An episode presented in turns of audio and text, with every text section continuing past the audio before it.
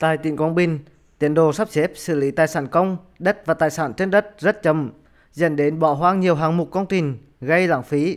Nhiều trụ sở cũ ở các huyện, thị xã, thành phố và các tài sản ở vị trí đắc địa cần phải xử lý sớm để có thêm nguồn vốn đầu tư phát triển. Ông Dương Văn Hùng, Phó trưởng Ban Kinh tế Ngân sách Hội đồng Nhân dân tỉnh Quảng Bình nêu vấn đề. Qua giám sát của Hội đồng Nhân dân tỉnh, dự án đầu tư xây dựng trụ sở làm việc hạt kiểm lâm huyện Minh Hóa đang xây dựng dang dở, trụ sở cũ thì chưa thanh lý.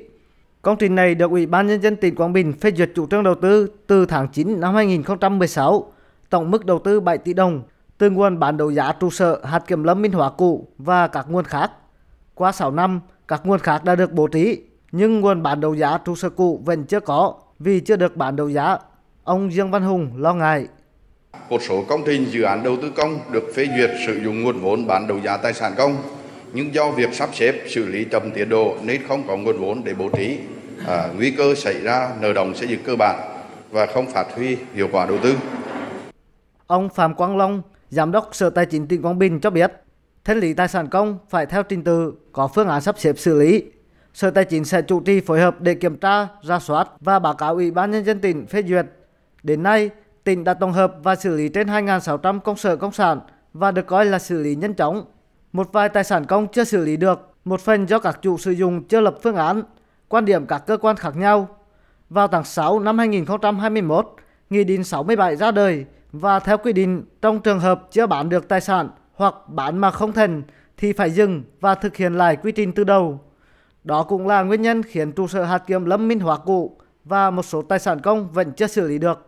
Ông Phạm Quang Long đề nghị trong thời gian tới thì là Sở Tài chính cũng như các cái cơ quan liên quan, chúng tôi cũng là sẽ là không tham mưu cho cấp có thẩm quyền trong cái chuyện là à, bố trí từ nguồn vốn bán trụ sở để mà xây dựng. Trừ khi là bán xong trụ sở thì chúng tôi mới cân đối để tham mưu.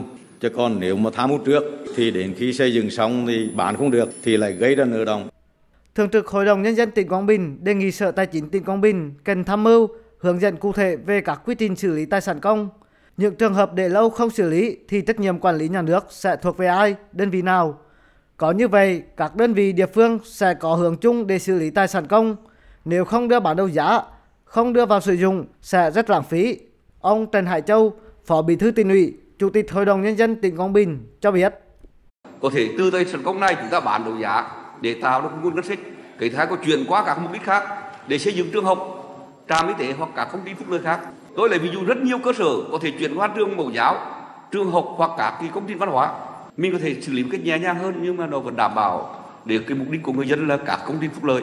Và đề nghị các huyện, các địa phương đến khảo sát cụ thể à, để tránh lãng phí trong cái quản lý và sử dụng cái tài sản công.